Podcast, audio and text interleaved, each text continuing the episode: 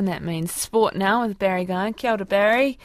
Erin Routliffe is serving up top performances across the Tasman.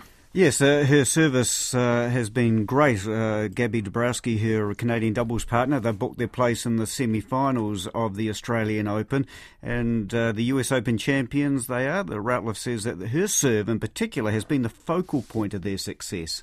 I worked a lot on my serve in the off season, you know, changed my grip a little bit with Neil, so see it paying off is really nice. And yeah, I was happy with my serve today for sure, and hoping I can like continue with that this, that kind of serving. Black Caps coach Gary Stead says they can't afford to underestimate South Africa in their two-test series. The Proteas have arrived with a squad that contains eight uncapped players, with the majority of their first-choice players instead playing the South African domestic T20 league.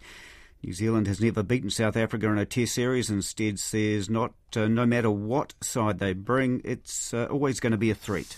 I can assure you one thing with South Africa the team will still have experience, so they'll be hardened guys who have played quite a bit of first class cricket, and they'll have a point to prove as well that, hey, we should be here. And that, I think that makes them as dangerous as, as having a full side here, so we certainly won't be taking them lightly. The Proteas play a three day warm up game next week ahead of the first test in Mount Maunganui. Madrid will replace Barcelona as host of the Spanish Formula Grand Prix from 2026. And Chelsea has turned around a one goal first leg deficit to beat Middlesbrough 6 2 on aggregate to reach the English League Cup final. Koina ngā pūrongo, ha kina kina.